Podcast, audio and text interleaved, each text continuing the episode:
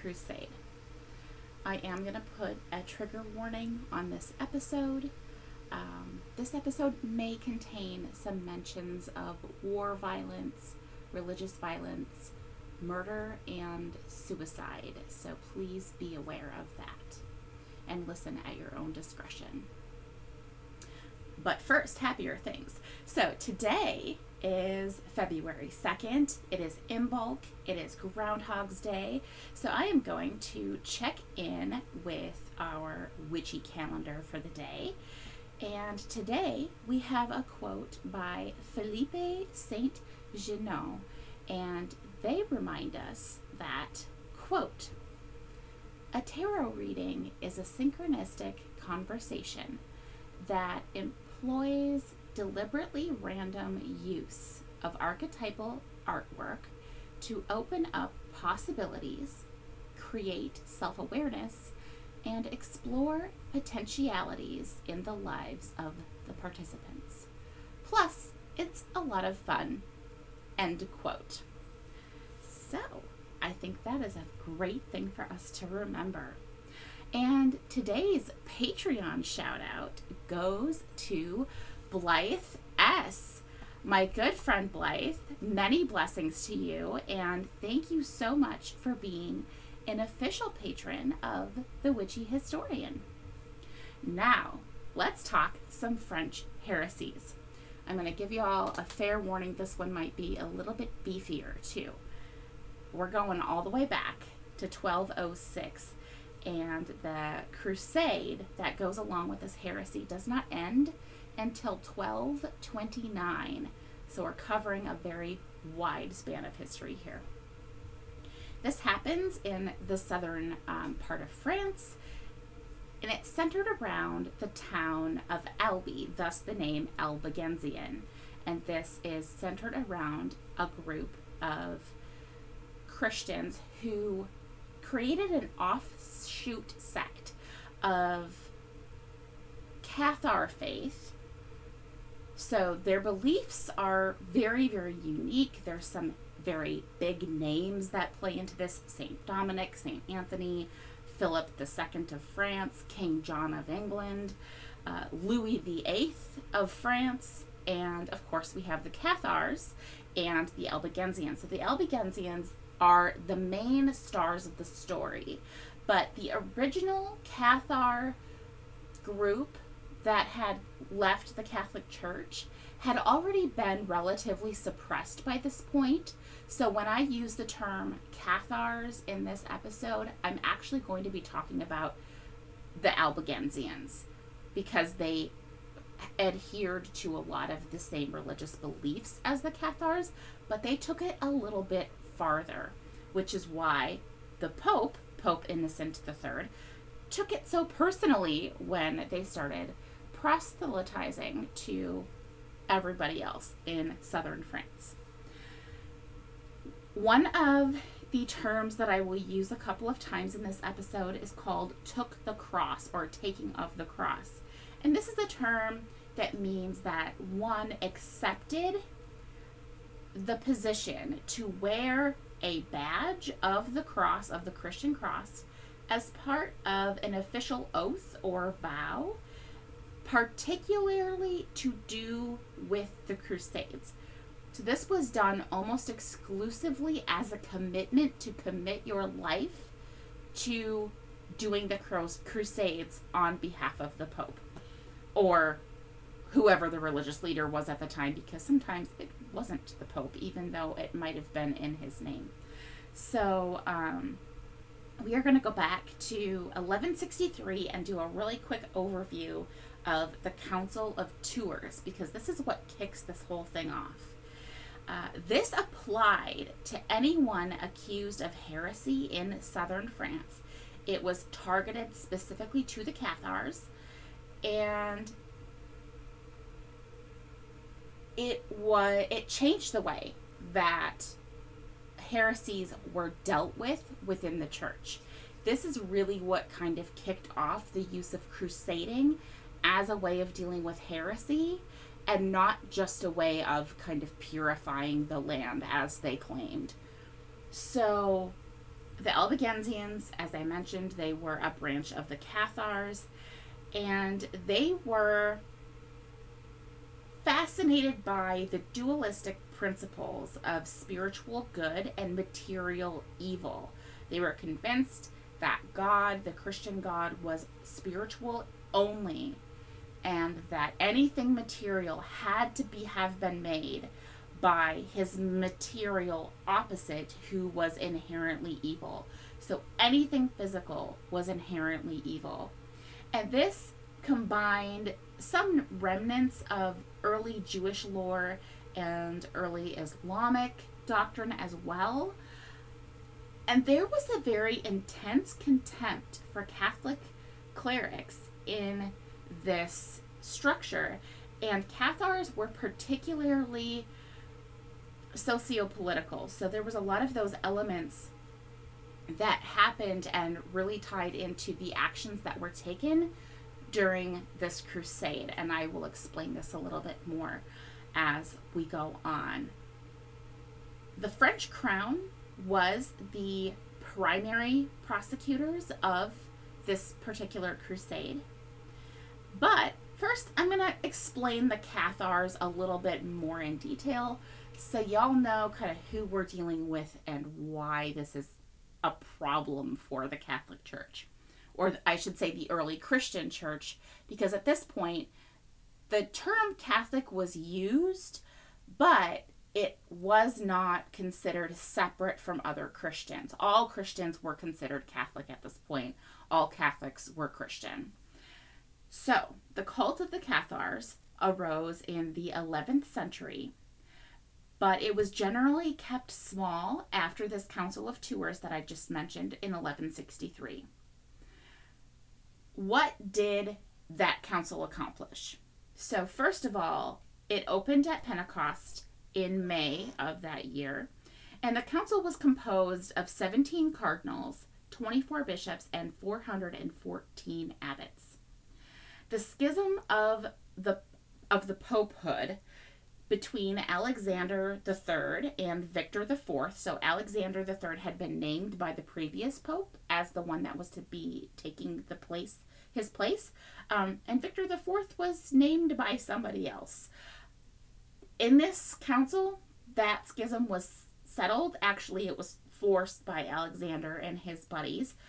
Um, and here, Alexander claimed papal rights He had uh, gathered the support of different nobility and rulers of Rome, Portugal, Sicily, northern Spain, France, and England, and the nation states as well, who supported uh, Victor IV, they didn't have centralized power. So he wasn't able to get them together to fight back against Alexander's claim to the papacy. So the most unified powers won out in this case. So, after this very important matter was settled, other more trivial things were taken before the council, and this created the need for the council to, to decree several canons that were directed specifically at the Cathars and their offshoots. So, I'm going to mention two of them here in canon number four of this of these bulls, the council stated that anyone who followed the Cathars was a heretic. And anyone who offered them food, shelter, or trade was strictly forbidden from entering the church. Anyone caught fraternizing with the Cathars was imprisoned. They lost any property that they owned, and anyone suspected of this was subject to home raids and searches for secret meetings or hiding places and things like that. In canon number eight, clerics were forbidden from studying the laws of physical nature because of the beliefs of the Cathars. This was largely due to the Cathars' insistence that all materiality was from Satan, which led the council to determine that scientific study of material nature was contributing to heresy. So they banned it altogether from from the clerics. If you were doing this, you were not allowed to be a cleric anymore.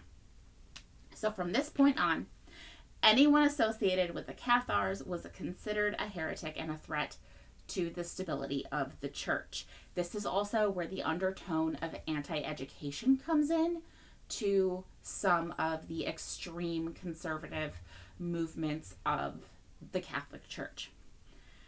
To give y'all a little bit of a better idea of kind of exactly why the Cathars were so scary to the Catholic Church at this point, again, just consider the Christian Church. Let's break down their main beliefs and kind of juxtapose them against the, the standard Christian belief. So, the Cathars believed in two deities God, who was all spirit, all good, and Satan, who was all material, all bad.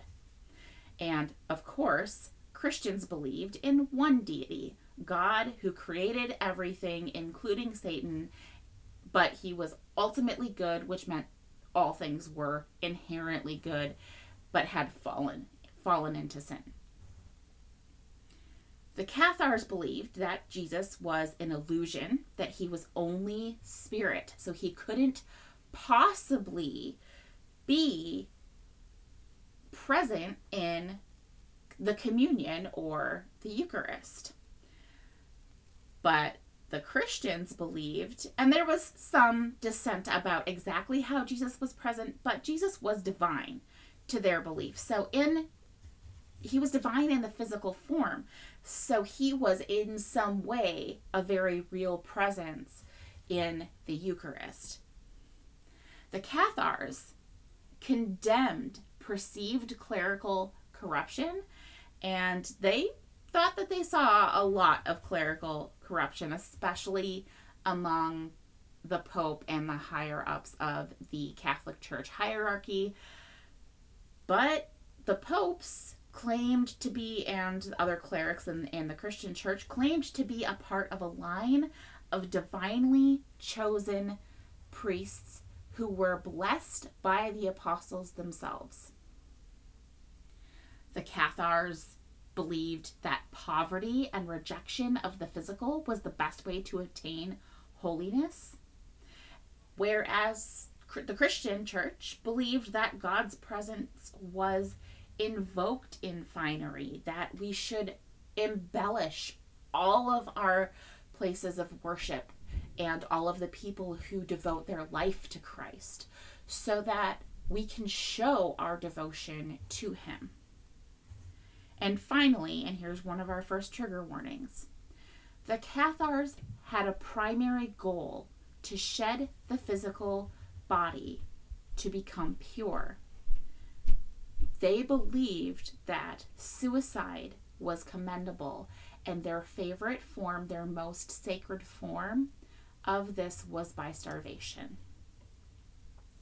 Christians, however, their primary goal was to keep practicing according to tradition, conservative, toe the line, stay stay in place. That was what Christians wanted to do.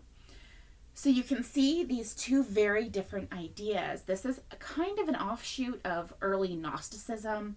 So the Cathars have this multiple deity idea, or at least two deity idea, and it's very, very opposite of how the Christians view the divinity of Jesus and their right to claim as far as the Pope goes and other priests and other clerics within their church.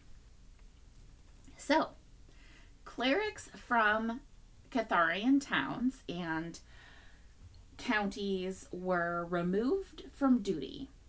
Small scattered trials occurred from 1163 till about 1209. So there was some going on during the very beginning of this. However, in the county of Toulouse, near the city of Albi, where the Cathars first became established, the Albigensian heresy truly took root.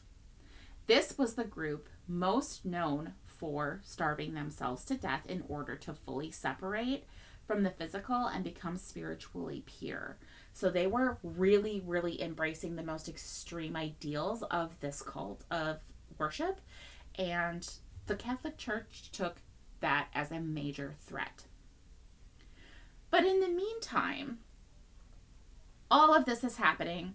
A new pope comes around. So Innocent III comes to, into the papacy and he makes a vow to rid Christendom of the Albigensian heretics once and for all. This is one of his first inaugural vows and and part of the reason why he is given the popehood. So, he gets together with the king of France and he goes, "Hey, these Albigensians, they're not showing you respect. We should go put them in their place, right?" And this is where things get really interesting. So the Albigensians were actually made up of wealthy nobles and landowners, and they were aiming to get independence from the French king. So there's that socio political undertone. So, for this reason, this religious sect gathered a lot of wealthy and powerful members, maybe ones that weren't even following the rules of the religion, because they wanted this freedom. And this made this movement a huge threat to the king and to the pope because his religious authority was sanctioned and supported by political means. That's how he got his money. King Philip II of France and Innocent III tried to convince the Count of Toulouse to eliminate the heretics himself, but were they let him know that they were prepared to attack him using France's military if he refused. Meanwhile, while the Count of Toulouse is mulling this over, Philip II is already in a conflict with King John of England. And yes, I'm talking about that King John, the Robin Hood King John, that guy. So, Philip he doesn't want to declare another war, right? He doesn't want to get involved with this, but he knows that he has to because this is happening in his territory. Toulouse is part of France, and he knows that, hey, if he's trying to get independence from me, this is going to cause some problems. So, Innocent and Philip, they crack this plan, but it stalls out at this point because the Count, Raymond VI, he doesn't do a whole lot until 1207 when he, he and at this point he is one of the most powerful Albigensians. He is excommunicated from the church because he's refusing to act against the Cathars. So, Innocent after after this excommunication, Innocent III sends out a delegation of preachers to try and convert the whole town of Toulouse the whole thing goes really poorly. It results in Raymond expelling the papal delegation and the senior priest, whose name is Pierre de Castelnau. He was killed during this. One of the Pope's own priests that he sent to go convert the Cathars is killed in this little skirmish, presumably at the orders of Raymond. That's the accusation. However, Raymond attempts to reconcile with Rome and he was accepted back into the church only to be excommunicated excommunicated again in 1209 after he didn't fulfill his part of the contract of reconciliation. So there was a list of things that he was expected to do in order to be accepted back into the church. The church accepted him back preemptively on these conditions, and he just didn't finish them. So, with this, Innocent III declares a crusade against the Albigensian Cathars, claiming that eliminating all heresies would ensure the safety of France from the Muslims along the borders. So here now we're throwing back in this kind of religious warfare that is being stirred up between these two baby religions. This overlaps with the fifth and the sixth crusades, which we're going to cover at a later time in a later episode. But we're going to focus on this right now. So, at this point, not so innocent the third calls for religious war on some rich Frenchmen, right? The King of France is basically in charge of the military, although he's not fighting. But he has a bunch of North French soldiers, and he gets some English and Austrian volunteers, and they all get ready to go fight. But once again, Raymond VI repents. He's restored back to church membership and then commits to the crusade against his nephew, Raymond Roger. But when he pleads for remittance from the church, this guy, he's not as lucky as his uncle. His petition was denied, and simultaneously, another crusade army laid siege to Cassignon, where several accused heretics were burned at the stake. So the next city captured by the Crusaders was Servian and then Beziers the entire town here uh, at Beziers was massacred. The whole city was burned to ashes. It was completely razed. The numbers reported as um, the amount killed back to the Pope puts the death toll near about 20,000. But historians generally think, based on archaeological evidence, that that number is greatly inflated which is very common in the Crusades. But we're probably looking at at least 10,000 people. The people killed included Catholic clerics who were slaughtered at their altar.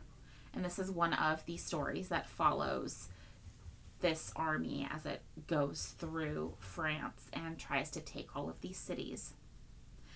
After this, most of the following towns hearing these stories, they kind of just surrender as soon as the Crusaders show up.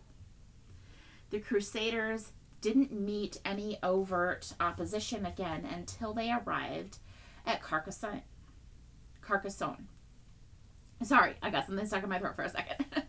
so within six days, the Crusaders had cut the city's water supply, and Raymond Rogers' attempt to negotiate resulted in his capture which after several months ended his life, likely from dysentery.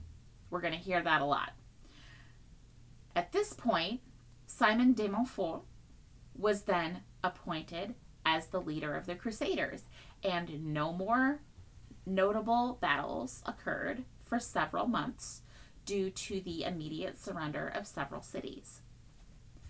In December 1209, four months after Carcassonne, the Crusaders launched an assault on Les Tours, and the Cathar army under Pierre Roger de Cabaret holds them off.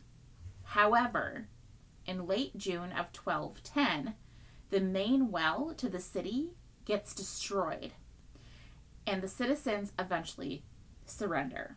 So, Simon and his soldiers they try to treat the citizens with leniency, but in the end, 140 Cathar heretics are burned, most of them walking just straight into the flames before the executioners even had a chance to lead them forward. The Crusaders proceeded into a military stronghold in Termes, and after a week long, a weeks long siege, the Cathars abandoned the city and escaped. So instead of fighting head on, they're just kind of holding them off, and then they're like, we're going to just bail. And they took off. In 1211, the Crusaders returned to Les Tours and Pierre agrees to surrender again. Simon then laid siege to Lavaur, but refreshment troops that were sent to relieve the Crusaders were ambushed on the road by Toulousian troops. Their result this results in 6,000 crusaders being killed. Allegedly, only one of them was allowed to live. A month later, the Cathar castle of Aymery de Montreal was retaken by the Crusaders, and he and his senior knights were hanged, and several hundred Cathars were burned. Casses was the next to fall. Then Simon marched on Montferrand and Toulouse's brother, Baldwin. So Baldwin's at Montferrand, and now Simon's marching on him. Baldwin was quickly swayed by the Crusaders' cause and he abandoned the fort, joining in the subsequent siege of Toulouse. At this point, Baldwin takes up the cross. Simon laid a brief siege to the city, but withdrew and then spent months encircling Toulouse, cutting off their trade and communication with the outside world. This chunk of land becomes a really, really key part of kind of how this crusade ends. Raymond de, de Toulouse, at this point, he loses his income flow, and thus the vassals he relied on for labor and fighting became increasingly disloyal to him. So Raymond Toulouse and the Cathars turned to Peter II of Aragon for help. Now, if you recognize the name Aragon, probably because you recognize the name Catherine Aragon, who married a very, very rememberable king of England. But we'll talk about that later. so, Peter II of Aragon, Raymond goes to him for help. Peter had been crowned by the Pope in 1204, and his sister Eleanor had married Raymond VI, forging a strong alliance between Aragon and Albi. So, this is where that connection comes in. So, Peter II, who was a hero in the Crusades against the Moors, or Muslims as they were, as we call them now, in Spain, he convinces Innocent III to halt the crusade. He encourages him to launch a new crusade in the Middle East. So in 1213, Innocent III writes to Arnaud Amaury and to Simon Montfort, rebuking their harsh treatment of Christians and then commanding the lands that they had sieged to be restored back to the people who had lived there before. Innocent III calls a council during which Peter pled for the absolution of Raymond VI, but Simon and the other council members absolutely refused to absolve Raymond VI of this because they'd been fighting this guy for months at this point. Peter II then rejects their verdict and allies with Toulouse and others to oppose Simon directly. Innocent III had trusted Peter, and so he took this as a personal affront and in great shock. So, in retaliation, he reinstates the crusade. So, in April of 1213, Innocent issued the papal bull Quia Maiora, uh, which is officially calling for the Fifth Crusade, which includes the crusade on the Cathars. So, Peter and Simon first met in battle at Muret in September of 1213. Despite significantly larger numbers and near identical tactics, Peter was killed and his coalition just got super confused and they just scattered. So Raymond the Sixth of Toulouse and his son Raymond the Seventh were then forced to flee to England in exile. This is where King John comes in. He's avoiding the Crusades. He's trying to stay as far out of it as he can. But some of his soldiers had helped Marmande defend against the Crusaders. So he's also kind of like low key getting involved here. In 1214, King Philip of France, so this is Philip II, won a decisive victory against the Albigensians at Bouvines, followed by Simon's successes at Domme, Montfort, and Beynac. In 1215, Toulouse was fully captured and gifted to Simon Montfort. So later that year, the Fourth Council of Lateran named him the Count of Toulouse, revoking land ownership from Raymond VI and giving all of his lands to Simon until Raymond VII reaches majority. So he's basically his landholder until he reaches majority, but Toulouse is his. The council also doubles down on the Middle Eastern crusade, so Simon resorts to hiring mercenaries to enforce his title and the rule of the Catholic religion in Toulouse and the surrounding area in France. Then comes May of 1216.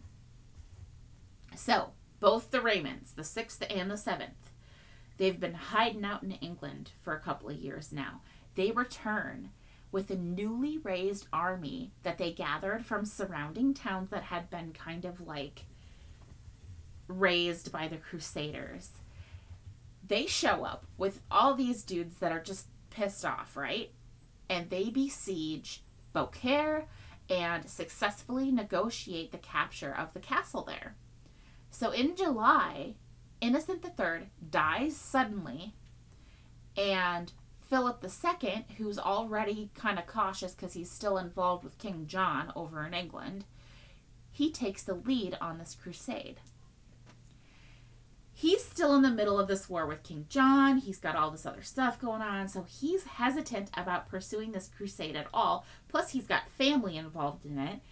So, he's not pushing it with the same ruthlessness that Simon had been using under Innocent's direction. So Montfort, Simon, he's scrambling to kind of put down uprisings and just kind of hold on to his land that he's now been gifted. And while he's putting out fires in Foix, which is over across the hills, Raymond comes back in, retakes Toulouse with no resistance in September of 1217. So after convincing the new pope, Pope Honorius III, to renew the crusade, Simon tries to siege Toulouse again in the spring of 1218, and then again in late June, after he's been battling with Toulouse for months and months. A random hurled stone from Toulouse's defense struck him on the battlefield and killed him. Gone. So, some accounts do say that the artillery that killed Simon was being operated by the women and girls of the city, but there's not a whole lot of primary source material from this period, so we just kind of have to guess at that. We're going to talk more in a few weeks about some more of the fighting ladies and how important women were in these types of situations, especially in the Crusades and as religious figures. Um, but for now, we're going to kind of set that aside. So after Simon dies, Pope Honorius III, he fully restores crusading indulgences to anyone fighting against the Cathars. So they're basically saying, hey, if you're crusading against the Cathars, you can pretty much do whatever you want in the name of the Pope. So if, if, if you haven't caught on to the fact that that is going to be a problem, it's going to be a problem. So, King Philip is still refusing to take charge of this fully renewed crusade. He's kind of playing soft with it, which, hey, I'm down for that. But he sends his son, Prince Louis, to go lead an expedition for this crusade. Joined by the army of the late Simon's son, Amaury Montfort, Louis lays siege to Marmande, massacring all of its occupants except for the commander and his knights, which to me doesn't make any sense. Like, if you're going to go in and take a city, why are you leaving the people who are going to fight you the hardest alive? Not that I advocate for any of this, but just saying. So, they leave the commander and his knights, everyone else is gone. This joint force between Amaury Montfort and Louis, Prince Louis, they then march on Toulouse again. But after six weeks sieging Toulouse, they are forced to retreat. So after this, Louis goes back to France. He goes back to the north of France. He's like, I'm done. I need to relax. Amaury couldn't hold his lands by himself, so the Cathars retake most of it. The Cathars, led by Raymond VI and his son, they take back town after town, and they're just pushing the Catholics out as they go. They're just driving them out. Raymond VI passes away in 1222, and Raymond VII was obviously his successor. So Philip II dies in July of 1223, and Prince Louis now becomes King Louis VIII. So then we have 1224 comes along. Amaury Montfort, he abandons Carcassonne. Raymond VII reclaims it. Amaury cedes all of his remaining land holdings to King Louis VIII and this is presumably to repay his father's war debt to the French crown. So obviously, Simon is spearheading this campaign, but at the time, King Philip II was the one that was funding it. He was the king, he was the guy with the money. So this was all done in the name of the Pope, but it was actually done with the king's money and with Simon leading these military charges. So Simon probably owed the king a lot of money. And therefore, at this point, they're thinking the crusade is probably over. Amaury's like, listen, I can't pay you. I'm just going to give you all of my land holdings. So Louis takes them and they call it square. So, November of 1225, the Council of Bourges is called for the purpose of resolving this Cathar heresy kind of once and for all, right? They keep saying, we're going to do this once and for all. They never do. Raymond the Seventh, he is then excommunicated from the church. A new annual tax is instated for the purpose of supporting the crusades specifically against the Albigensians. So it's called the Albigensian tenth, and it's a 10% tax that is instituted on over a thousand clerics and churchmen that they have to pay a tenth of their annual income to the Pope in order to fund these crusades. So, Louis VIII, he is now in charge. He led the renewed crusade. He takes the cross committing to the crusade in January of 1226. He assembles one of the largest crusading armies against the Cathars, starting from Bourges and capturing Béziers, Carcassonne, Beaucaire, and Marseille with ease. No resistance. At Avignon, they're finally met with some resistance when the German emperor that's in place there, ruling the city, refuses to open the gate. He's just like, nope, not doing it.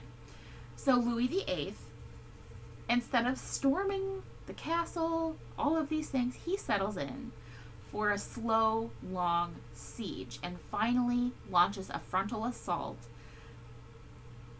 a few, about six weeks later or so. But it's beaten back like just fiercely. There is no way they are getting into this city.